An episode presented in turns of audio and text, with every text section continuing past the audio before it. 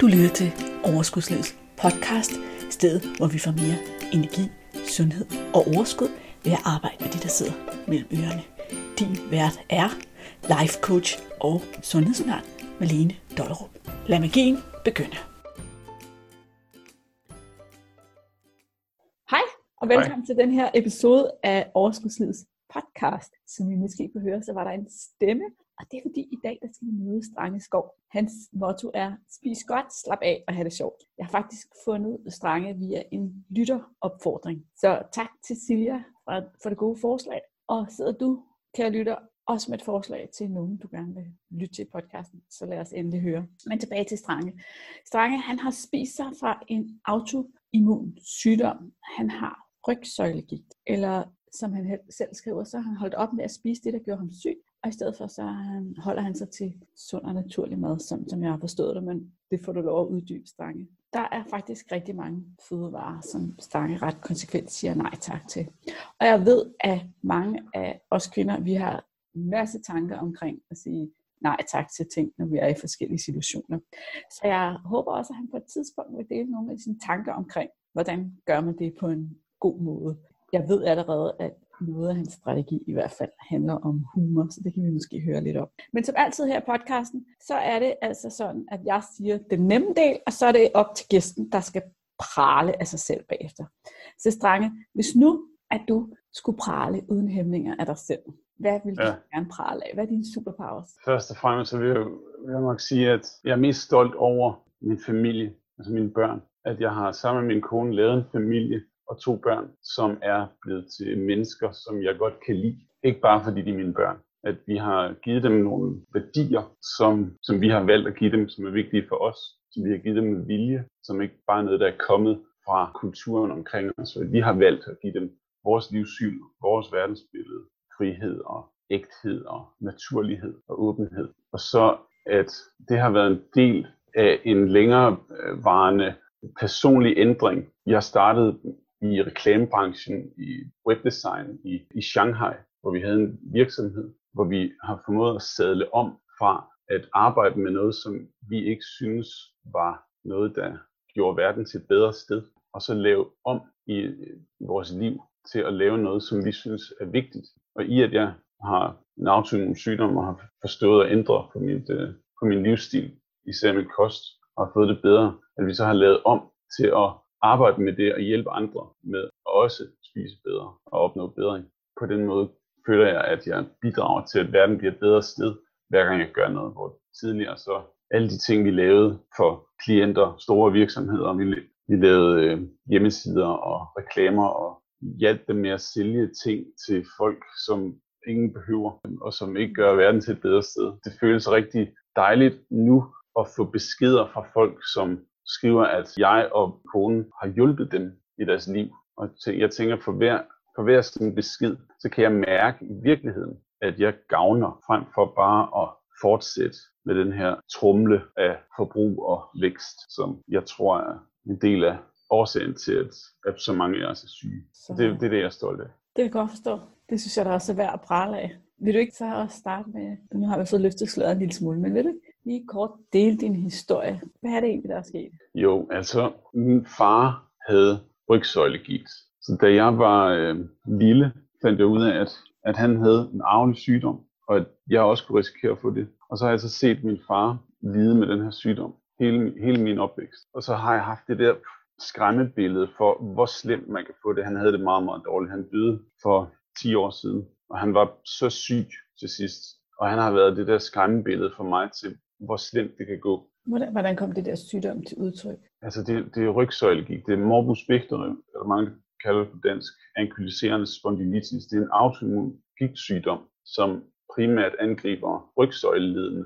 Så det er en form for ledgigt. Så den sætter sig især i rygsøjlen og i hofteledene, men også i resten af kroppen. Det er bare der, hvor det fokuseres mest. Og der er også andre ting, som hører med til det, for eksempel tarmsygdom, hudsygdom, og så i mit tilfælde senere hen kan det også ramme øjnene, hvor altså, at det var en masse smerter også, og svært at finde. Ja, han havde store smerter, rigtig meget smerter, og han levede jo ikke sundt. Han røg, og han drak tidligere, da han var yngre, og han levede af pizza og cola. Da jeg voksede op med at se på ham, så var det sådan et skræmmebillede for, hvor slemt det kan gå. Men jeg havde ikke nogen idé om, at det var på grund af hans livsstil, eller at hans livsstil havde nogen påvirkning af det. Det var bare sådan et lotteri. Det er uheldige gener, dårlige gener, og så kan jeg så har jeg så arvet nogle gener af ham, og så er det så lotteri, om jeg så får den sygdom, om jeg så får det lige så slemt som ham, om jeg får den samme diagnose osv. Men da jeg var 20 år, så fik jeg også den diagnose. Mm. Og så det, som jeg så gjorde, det var at gøre ingenting. At bare ignorere det og lade som om, at det her, det er ikke noget, der kommer til at ramme mig. Det her, det er nok, der er ikke noget, jeg kan gøre ved det alligevel. Og så gjorde jeg det bare værre ved at fortsætte med at ikke passe på min krop. Og det gjorde jeg de næste 15 år. Indtil at det så ramte, at jeg fik begyndt at få sådan et gigtangreb i øjnene. Så det er sådan en meget mærkelig historie, at jeg havde alle de der småskavanker. Sådan, jeg havde ondt i min ryg, jeg havde hold i nakken, jeg havde alle mulige, sådan, man kan kalde det småskavanker, men i virkeligheden tidlige tegn. Og især sådan noget med stivhed i nakken og hold i nakken og nedsat bevægelighed. Og man kan også se, at jeg har senere hen fået taget røntgenbilleder af mine hofter, at der er sådan led, der er vokset sammen og så videre. Men på et tidspunkt for 5, 6, 7 år siden, så havde jeg haft gæster 2 weekender i træk, og det havde været sådan meget med ryge og drikke og sent op om natten og så videre. Og så den sidste dag, hvor det sidste hold gæster havde været der, så blev mit øje rødt og irriteret, og jeg tænkte, jeg har fået bygkorn eller sådan et eller andet. Mm. Og så tog jeg til lægen efter et par dage, fordi det ikke gik væk. Og så spurgte lægen mig sådan, har du nogen kronisk sygdom? Nej, altså, fordi jeg havde skubbet det fra mig, at jeg havde den her... Du havde glemt det. Ja, præcis, fordi jeg havde ignoreret det så lang tid. Det var noget, min far havde, det var ikke noget, jeg havde. Fordi han var jo så syg. Han var totalt krumbøjet. Han lignede sådan et spørgsmålstegn på hans rygsøjle. Mm. Og han var sådan virkelig, virkelig syg. Han spiste sådan helt rør kodimagnin om dagen i brugstabletter. Mm. Så han var så ødelagt, tog en masse medicin. Så i forhold til ham, så havde jeg jo ikke nogen kronisk sygdom. Så sagde jeg nej til, og så fik jeg nogle øjendråber, og så blev jeg sendt hjem, og så gik der nogle dage, hvor det bare blev værre og værre, og jeg kunne ikke sove på grund af den der smerte i mit øje. Det var også helt rødt. Og så, da jeg så kom til lægen igen, så var der så en anden læge, som så spurgte igen, du har ikke en kronisk sygdom. Altså, du er sikker på, at der ikke er noget? Er der noget i familien? Og så tænkte jeg bare sådan, altså jo, jeg har en diagnose, jeg har rygsøjlegigt, men jeg har ikke... Det er ikke sådan, jeg har det ikke så meget så slemt. Og så blev han sådan helt bleg i hovedet, at så skal du afsted med det samme. Og så bookede de en ambulance og sendte mig afsted til en anden by, hvor der var en øjenklinik, sådan så jeg kunne komme til akutbehandling og få medicin og få de rigtige øjendråber, fordi jeg kunne risikere at blive blind på dage, hvis jeg ikke blev behandlet. Og det anede jeg ikke noget om. Så den der... Wake-up call der ville noget. Wake-up call. Og så derefter, så begyndte jeg at tage det alvorligt med, hvad er det, jeg gør med min krop? Hvordan er det, jeg spiser? Og hvad er det, jeg drikker? Og jeg ryger. Og så begyndte jeg lige så langsomt at bevæge mig over i at leve sundere og så ændre på min kost. Men det var stadigvæk ud fra sådan en mainstream sund kost. Masser af fuldkorn, hjemmebagt, surdejsbrød og så videre. Så det blev jo ved med, at de der angreb blev med at komme igen. Og jeg fik det jo ikke bedre. Jeg var også overvægtig på det tidspunkt. Så jeg havde sådan, på et tidspunkt havde sådan, at jeg opdagede, at det giver ikke så meget mening, at jeg prøver på at spise sundere, og så går jeg ud og ryger cigaretter. Nej. Og så begyndte jeg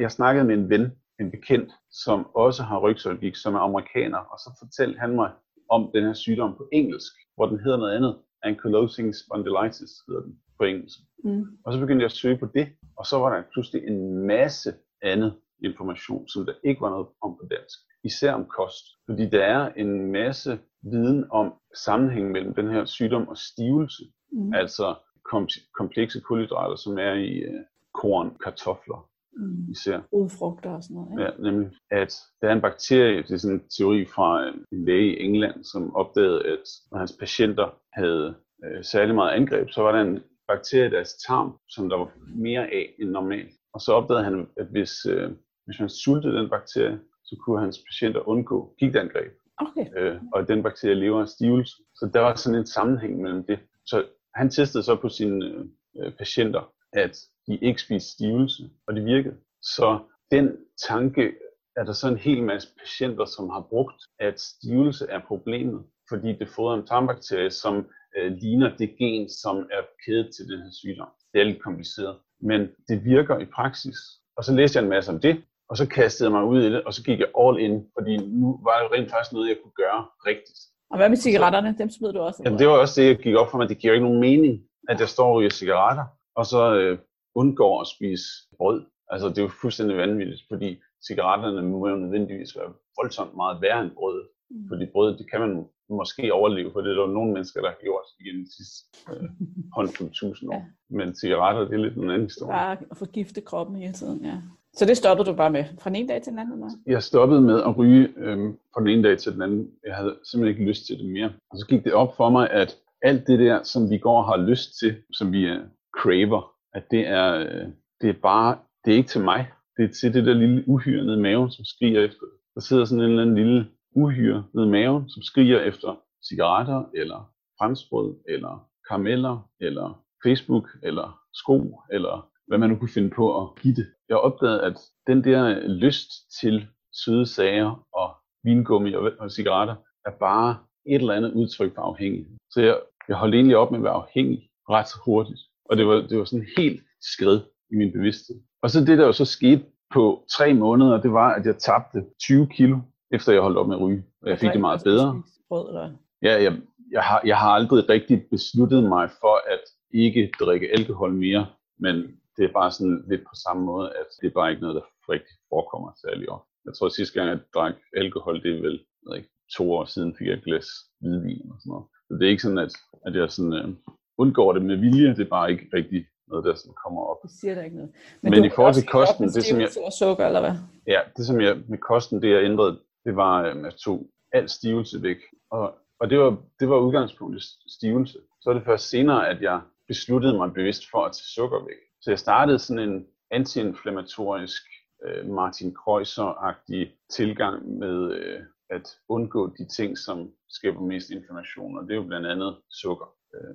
Men så spiste jeg jo så også kornprodukter, som man anbefaler i antiinflammatorisk kost. Og så opdagede jeg det med stivelse, hvor jeg så tog kornprodukter væk. Jeg spiste rigtig meget brød inden, jeg bagte rigtig meget, jeg spiste rigtig meget fuldkorns havregryn, jeg spiste rigtig meget sådan noget knidbrød og altså ekstremt meget sådan plantebaseret. Og så gik jeg væk fra alt det, og så var det jo så i stedet for, det der var tilbage, det var fisk og bladgrønt og grøntsager, kød. Og det spiste jeg så, og efter 3 måneder, så havde jeg sådan en kæmpe forskel, især på min vægt. Det var sådan helt chokerende, for det var ikke noget, jeg prøvede på. Jeg havde regnet med, nu stopper jeg med at ryge, så jeg kommer til at tage på nok. Og jeg vejede i forvejen sådan 20 kilo mere, end jeg burde. Så du tænkte, ja. Ja, det havde jeg så småt lært at leve med. Så nu tænkte jeg, at okay, det må høre med, hvis jeg skal være sundere, eller så også bliver mere overvægtig. Men det er ikke det, der skete. Jeg tænker ikke på det som, at jeg tabte mig. Jeg tænker mere, at jeg fik normaliseret min vægt. Mm. Fordi den rettede ekstremt hurtigt ned på min idealvægt. Og så har den ikke ændret sig siden. Men så har jeg 2 spørgsmål. Ja. For det første, dengang du så ligesom besluttede, at nu skulle stivelsen også ud, så nu var det fisk og bladgrønt og kød. Ja. Tog det ikke noget tid at finde en eller anden balance, hvor du rent faktisk spiste dig ordentligt mæt til alle måltiderne, eller hvad? Altså, det kan godt være jo, men jeg tror ikke, det var så lang tid. Altså, jeg spiste en del. Jeg tror bare, jeg spiste meget. Jeg tror, at dengang havde jeg den almindelige tilgang til sult og mæthed som et spørgsmål om, hvor meget der er fyldt i dunken. Altså, hvor meget posen er fyldt op. Ja. At jeg er mæt, når min mave er fuld. Mm. Og sådan har jeg det ikke længere. Nu er jeg mæt, når jeg har opnået en næringsmæssig tilfredshed. Mm. Og den kan vare rigtig lang tid nu. Mm. Men i starten, så er der den der overgang, når vi spiser rigtig, rigtig mange kulhydrater. Alt for mange kulhydrater. Da jeg både spiste mel og sukker i store mængder, så er det jo rigtig meget energi, der kommer ind. Og det er jo også noget, der fylder noget. Så jeg tror, det jeg gjorde i starten, det var, at jeg fyldte godt op med sådan bladgrønt, kål og frugt. Det er sådan noget, som er meget vandigt og fiber, som fylder meget, som kunne i en overgang. Jeg tror, det gik mere end de 3 måneder, før jeg landede i noget, hvor jeg sådan havde følt mig godt tilpas i det, jeg spiste til daglig. Ja, men fordi det tænker jeg også, at det er alligevel noget af en omvæltning at vende sig til også at spise de her ting. Spiser du alle slags kød også? Ja, hvad jeg kan få fat i. Jeg har ikke nogen specifikke slags kød, som jeg holder mig fra. Altså jeg havde i en periode, især i starten, fordi jeg tog udgangspunkt i først antiinflammatorisk kost, og der frarådes man jo rødt kød. Mm. Så det holdt jeg mig fra i en lang periode, i hvert fald i stor stil. Jeg tror, der var en periode på omkring 2 år, hvor jeg stort set ikke spiste rødt kød. Fra, altså oksekød og lam og gris. Men det sidste års tid har jeg spist rigtig meget rødt kød, og jeg har det bedre. Så det har jeg droppet den tanke, at det skulle være et problem. Så jeg spiser meget kød, og det er jo især, hvis man sådan kigger på kalorieindtaget. Fordi hvis man har sådan en stor salat med en fisk på, så er salaten jo faktisk ingenting af det. Det er jo vand og luft det meste af det, ikke? Der er jo ikke særlig meget i, og der er jo meget få kalorier. Så det ser meget grønt ud som salat, men i virkeligheden så er det jo en fede fisk, som det så er sardiner, eller sild, eller makrel, eller hvad det nu er, laks.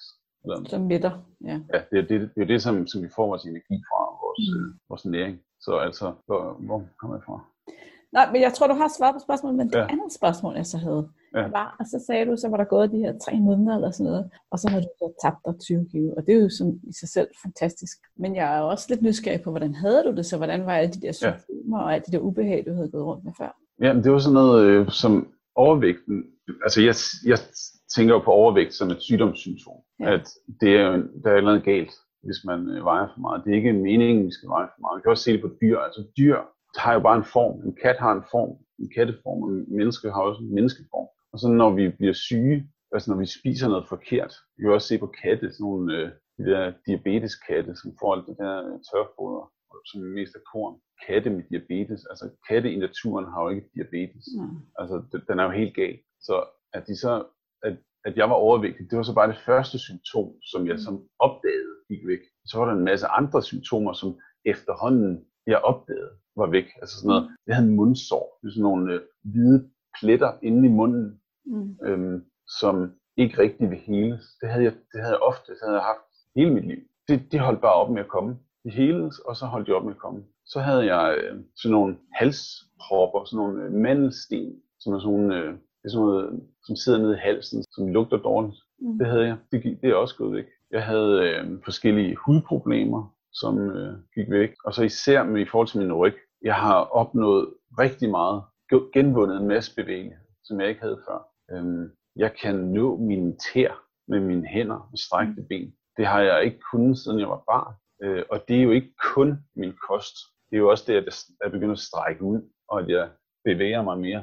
Men hvis jeg ikke havde spist ordentligt, så havde jeg ikke kunnet bevæge mig mere. Jeg havde ikke kunnet strække ud, og jeg tror ikke, at jeg ville kunne genvinde bevægelighed. Jeg tror, at det, at jeg spiser, det som jeg er lavet til at spise, det som min krop kan tåle, gør, at det tillader, at jeg kan genvinde noget bevægelighed, som jeg har mistet. Der er jo selvfølgelig noget bevægelighed, som jeg nok aldrig kan få igen. Altså mit hofteled er vokset sammen. Så der vil være noget nedsat bevægelighed. Og så kan jeg jo mærke, at jeg har meget.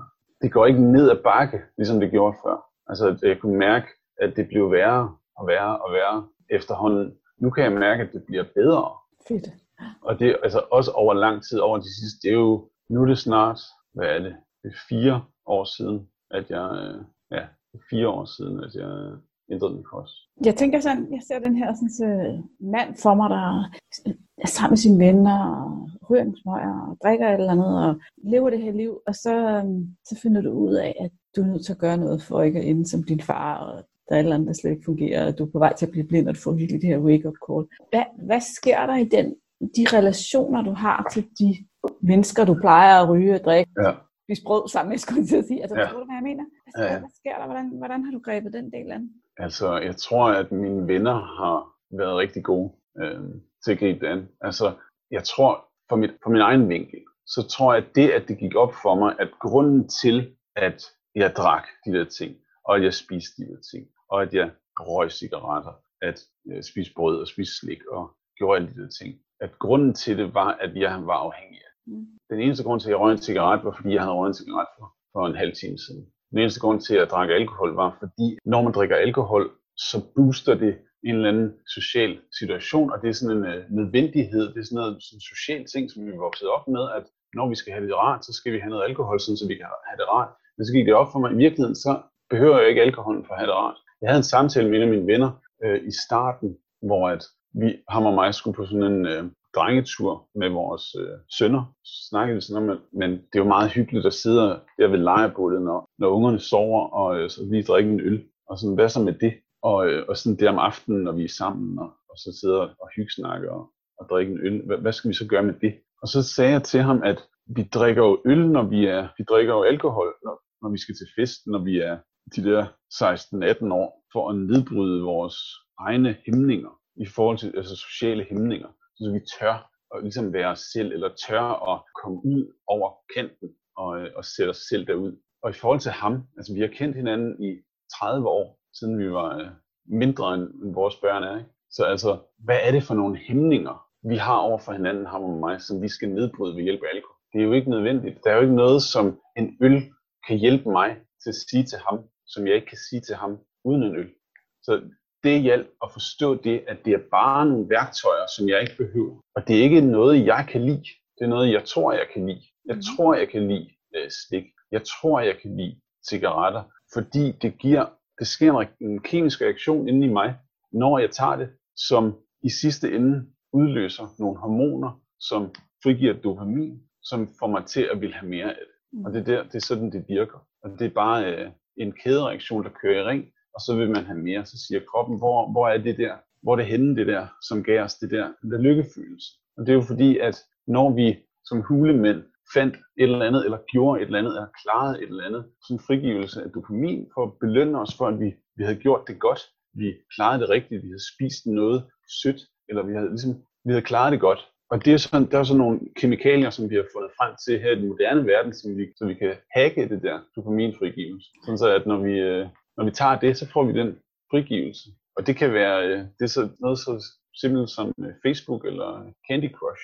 Altså når vi spiller computerspil, tapper det ind i den der, det der kemiske processer, vi har i vores krop. Det er designet til at udløse overmængde af dopamin. Ja. Og jeg tror, at det gik op for mig, at det ikke er noget, jeg kan lide. Det er noget, jeg tror, jeg kan lide, fordi der sker en kemisk reaktion inde i min krop. Og at der er nogen, der tjener penge på det. Og det system, det er bare noget, jeg er en bonde i. At jeg var en brik i det spil. Det hjalp gevaldigt i forhold til det. Så sådan rent praktisk, når jeg er sammen med mine venner, altså, så snakker jeg bare med dem. Jeg plejer at sige, hvis når der er nogen, der spørger mig, så plejer jeg at sige, at hvis jeg bliver tilbudt et eller andet, som jeg ikke vil spise, fordi jeg tænker, at det der er giftigt for min krop, om det så er en kage, eller en skål slik, eller en cigaret, eller en øl, eller en god whisky, eller hvad det nu er, at så plejer jeg bare at sige nej tak, og så snakke videre. Hvordan har du det? Hvordan går det? Hvordan gik det med det der, du var i gang med? Hvordan var det med det der projekt? Var I på ferie? Hvor spændende? Altså nej tak, og så hurtigt videre. Jeg tror, at det der med at dvæle i det og fokusere så meget på det, det behøver ikke at være sådan en big deal. Det behøver det ikke at være. Jeg tror, det er noget, vi kommer til at gøre det til. Og jeg tror også for mange mennesker, så er det jo en social relation, som vi så kaster over på en eller anden kage. Ja, eller et eller andet. Og så sidder vi der og gemmer os bag den der kage. Og så hvis vi tager kagen væk, så sidder vi altså bare derovre for hinanden. Og så bliver det sådan lidt svært. Og især også, hvis der er en, der har lavet en kage, så er det jo en gestus. Jeg har lavet en kage. Og så hvis jeg ikke vil have kagen, så sidder den anden og tænker, hvad er der galt? Hvad er der galt med min kage? Hvad er der galt med mig? Eller det er i hvert fald det, man er bange for, når man siger nej tak. Ikke? Vi er bange for, at de andre bliver ked af det, hvis vi siger nej til deres kage. Og så bliver det sådan en underlig konflikt. Og så tror jeg jo selvfølgelig også, desværre, helt ned under det, så er der sådan en lille smule selvmordspagt over det. At vi ved alle sammen godt, at det her det er gift. Men hvis vi alle sammen tager giften, så er det okay. Og så sætter folk sådan lidt. Så hvis der er nogen, der nægter at være med i selvmordspagten, så falder det hele til jorden. Og så skal man til at forholde sig til det. Nej.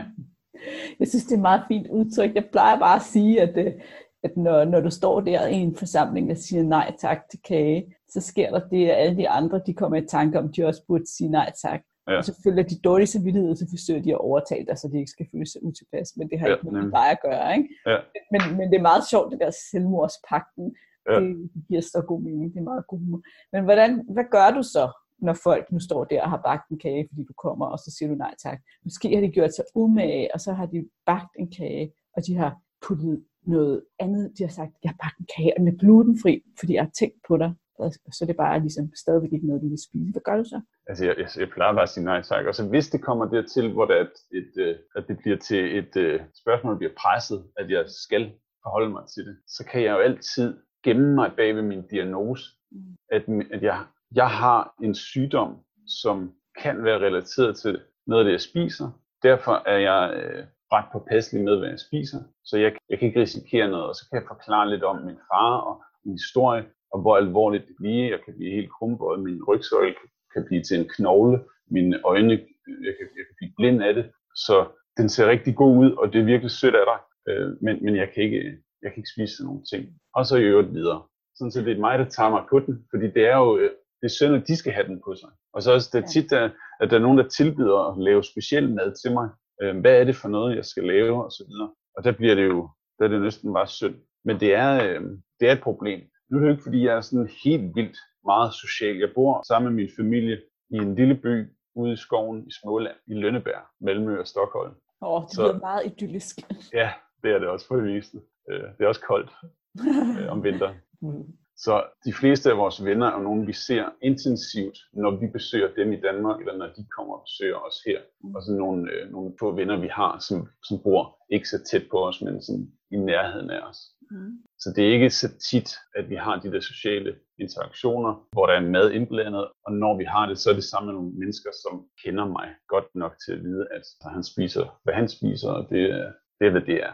Og så er det jo også, at for de fleste mennesker, sådan helt, når det ikke drejer sig om sådan akut sygdom eller kronisk sygdom, hvis det er mere sådan livsstil, og bare få det bedste ud af det kost, der er omkring en, så tror jeg, at de der sociale situationer måske også lidt bliver en undskyldning for, at hvad gør man så der? Det er jo ikke der, vi spiser de fleste af vores måltid. De fleste kalorier, vi indtager, det meste mad, vi spiser. Det meste mad, vi spiser, er morgenbordet og ved aftensbordet, tænker jeg, for de fleste mennesker. Og så er der sikkert også en masse, der spiser en masse mærkelige ting ud af pakker i bilkøen på vej til og fra arbejde osv. Men sådan, hvor jeg er kommet hen, spiser jeg derhjemme formiddagen morgenmad, og så spiser jeg aftensmad. Og så de der enkelte ting og sager, som man spiser i andre situationer, det går nok.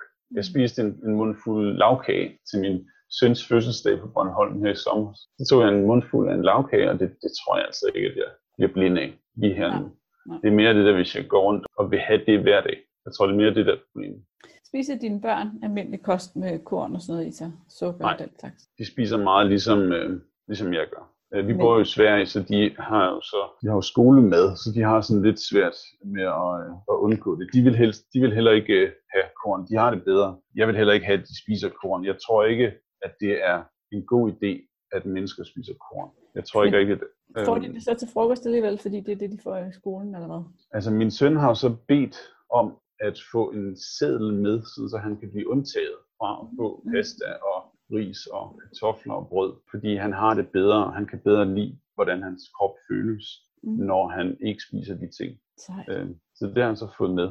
Og min datter, hun vælger selv. Jeg vil gerne have, at det er dem, der vælger. Jeg tror, det er vigtigt, at vi ligesom kan skelne imellem at gøre det, som vores impulser siger, at vi har lyst til at spise, og så hvad vi får besked fra vores omverden, vores forældre og myndigheder osv., kostvejledning, kostråd og anbefalinger osv. Og i stedet for at kigge mere på, hvad er det, jeg gerne vil spise? Hvordan er det, jeg gerne vil have det? Og det tror jeg, der er mange, der glemmer. Det tror jeg er fuldstændig. Det var det der med at finde ud af, hvad er det egentlig, det gør ved min krop? Ja, fordi der er stor forskel på at sige, jeg vil gerne spise et eller andet, og jeg har lyst til at spise noget, og jeg bør spise noget. Fordi at det nytter jo ikke noget, at jeg bestemmer, hvad mine børn skal spise, fordi så spiser de bare noget andet, når de flytter hjemmefra.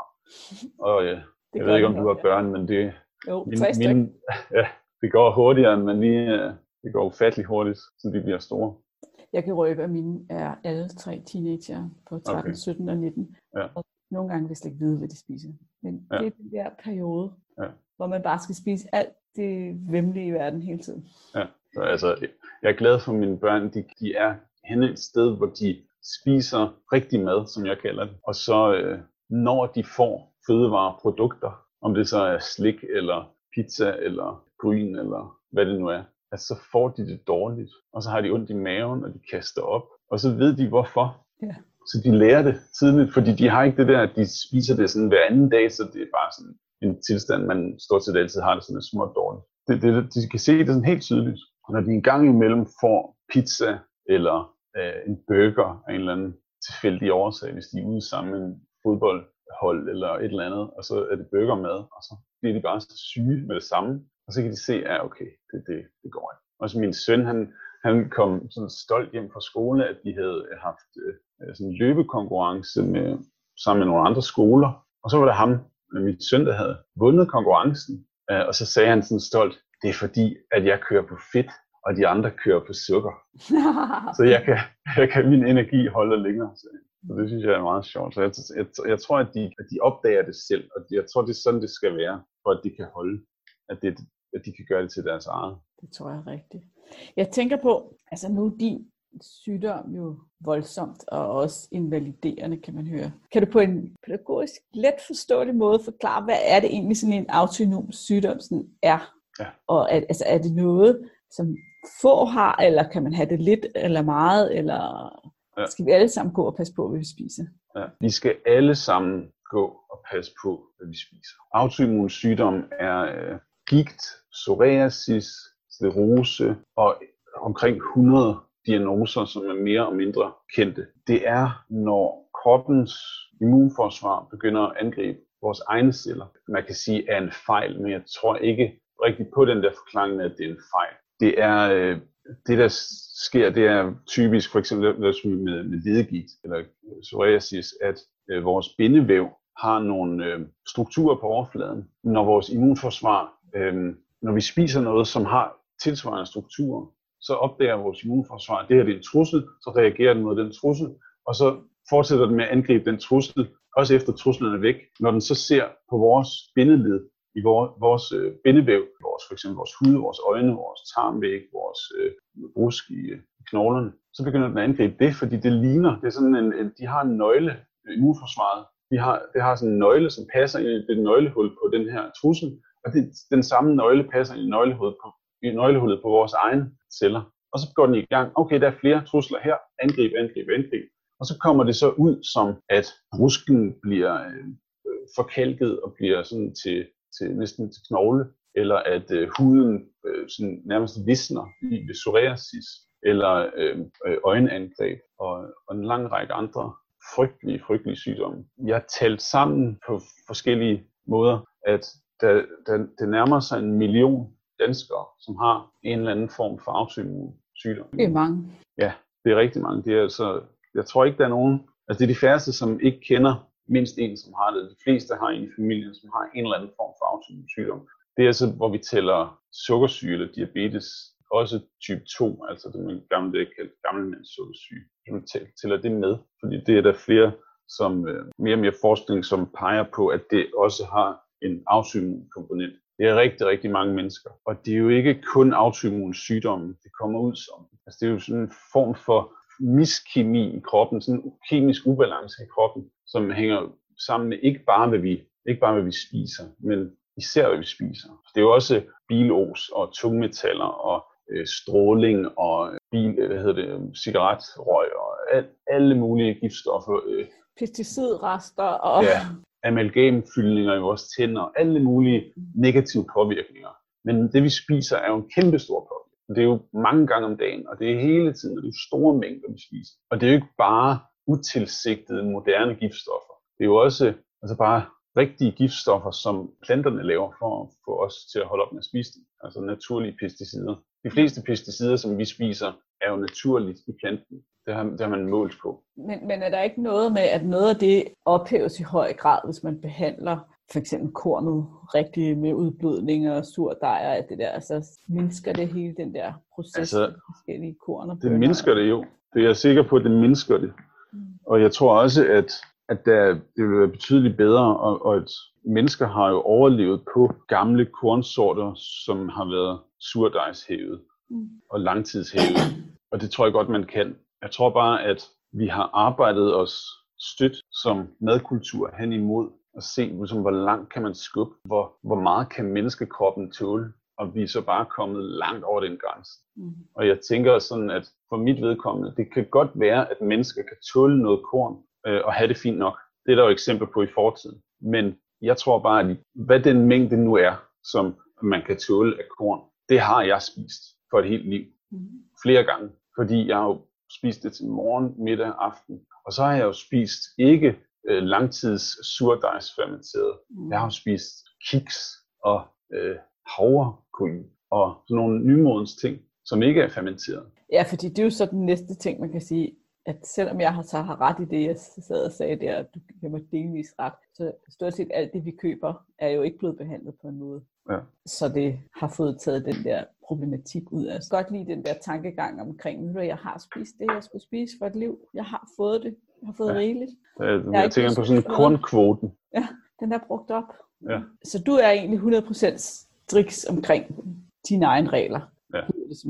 Og jeg tænker ikke, at det er sådan, jeg tænker ikke på det som striks. Jeg tænker faktisk mere på det som, at jeg spiser det, jeg gerne vil spise. Og når jeg ligesom bliver præsenteret for et eller andet klisterbaseret, et eller andet stivelsesholdigt, en eller anden af den der grå masse, et eller andet klister, som er blevet bagt, eller et eller andet, at jeg har ikke lyst til det.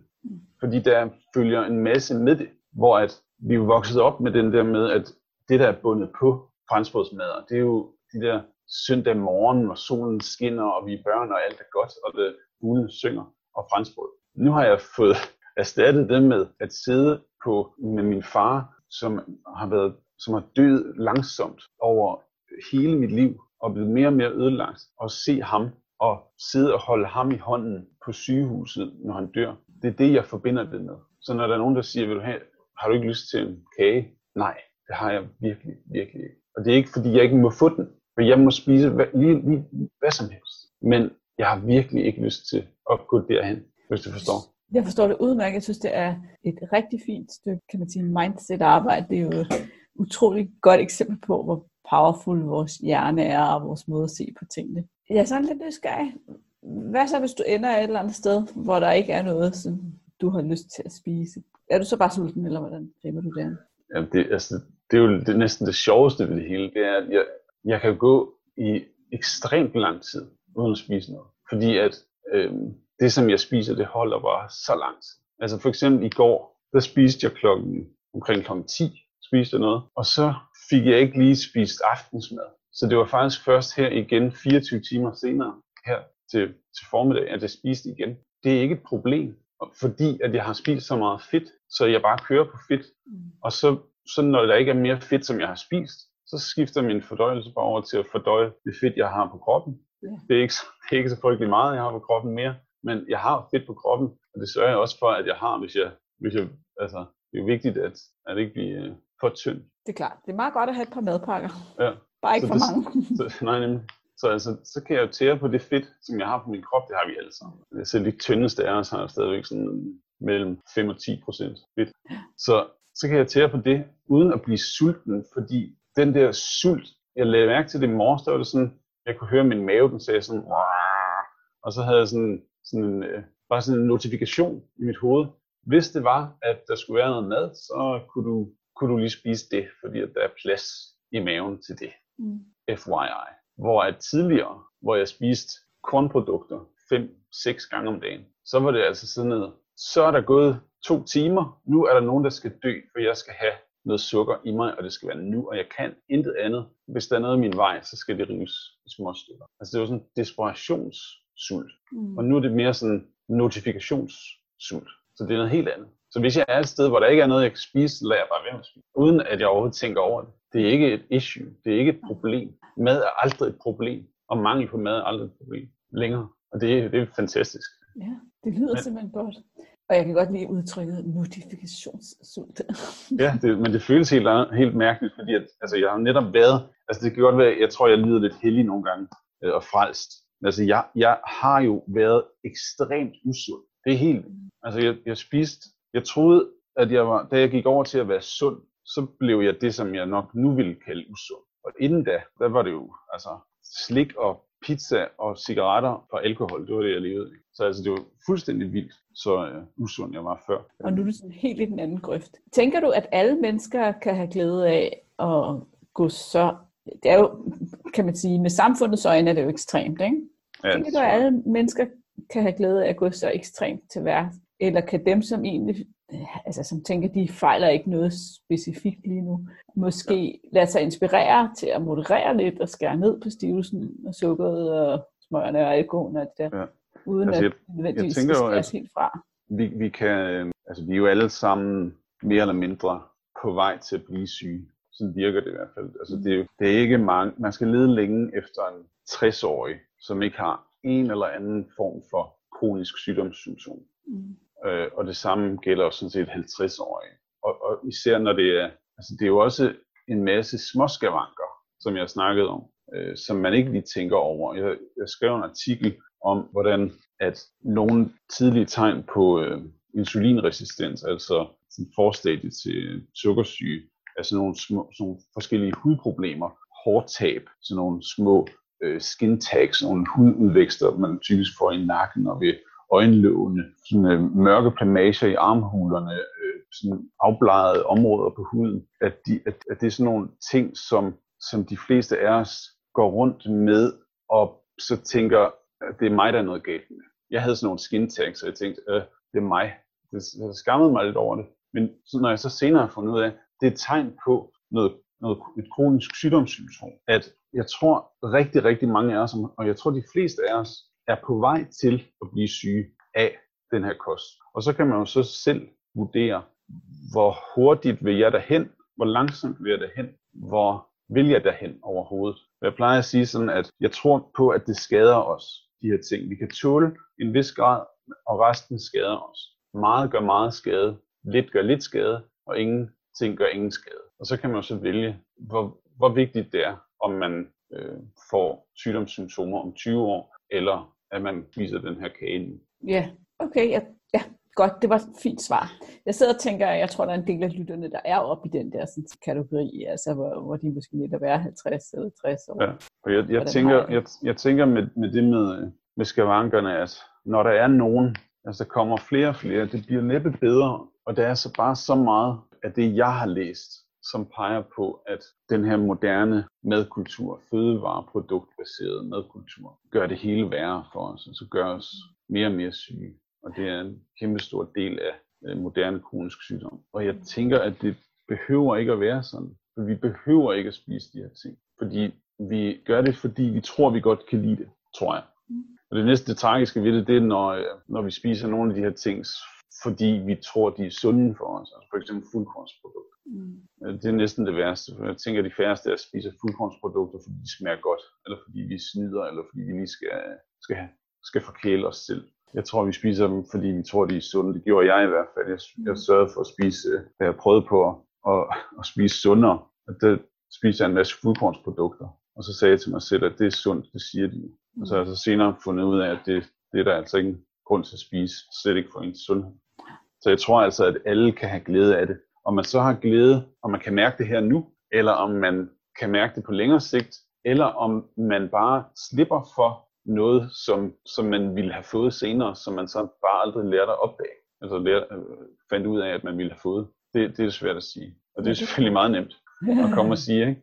Altså, jeg skal lade mig spise alle de ting, jeg godt kan lide, fordi så slipper jeg for de ting, som I ikke nogensinde kommer til at finde ud af i form. Men det er jo i høj grad det moderne menneskes dilemma, ja. Kan man sige. Vi ved godt, at der er en masse ting, vi kan gøre, fordi ellers risikerer vi at det ene og det andet og det tredje, ikke? Altså. Ja. Okay, vores tid, den er sådan set løbet. Ja. Jeg synes, det var rigtig spændende både at høre din historie, og hvordan du har grebet det andet, og hvordan du har fået en helt anden appetitstyring, og hvordan du dit syn på det sociale ved at være sammen, synes jeg også var meget spændende.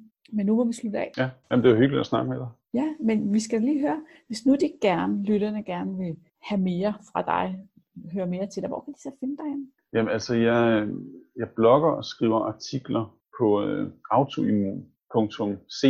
Ja. Der lavede vi sådan en, min kone og jeg har lavet en hjemmeside, hvor vi samler alt det vigtigste, som vi finder ud af, og så skriver jeg blogindlæg om, hvad jeg tænker om kost og kronisk sygdom og mine erfaringer. Vi har også nogle opskrifter, en hel del opskrifter. Og så har vi et nyhedsbrev, sender ud en gang om måneden med de nyeste ting, vi har fundet ud af. Så vi skriver artikler om forskellige historier. Jeg blev meget inspireret af historier fra andre, som opnåede bedring ved hjælp af deres kost. Og nogle af de historier deler vi også der, som jeg synes er meget inspirerende at høre nogle andre, som har de samme diagnoser, som vi selv har. Så fokuset er meget kronisk sygdom, især autoimmun sygdomme. Ja. Det kan være spændende for de fleste at følge med. Ja, og om ikke andet blive inspireret af opskrifterne. Ja, nemlig. I kender måske nogen, men, ja. Men det er jo også historier, synes jeg også, om folk, der har opnået bedring, er altid spændende for os. Ja. Det er godt. Og så også lytterne også velkommen til at friende mig på Facebook. Ja.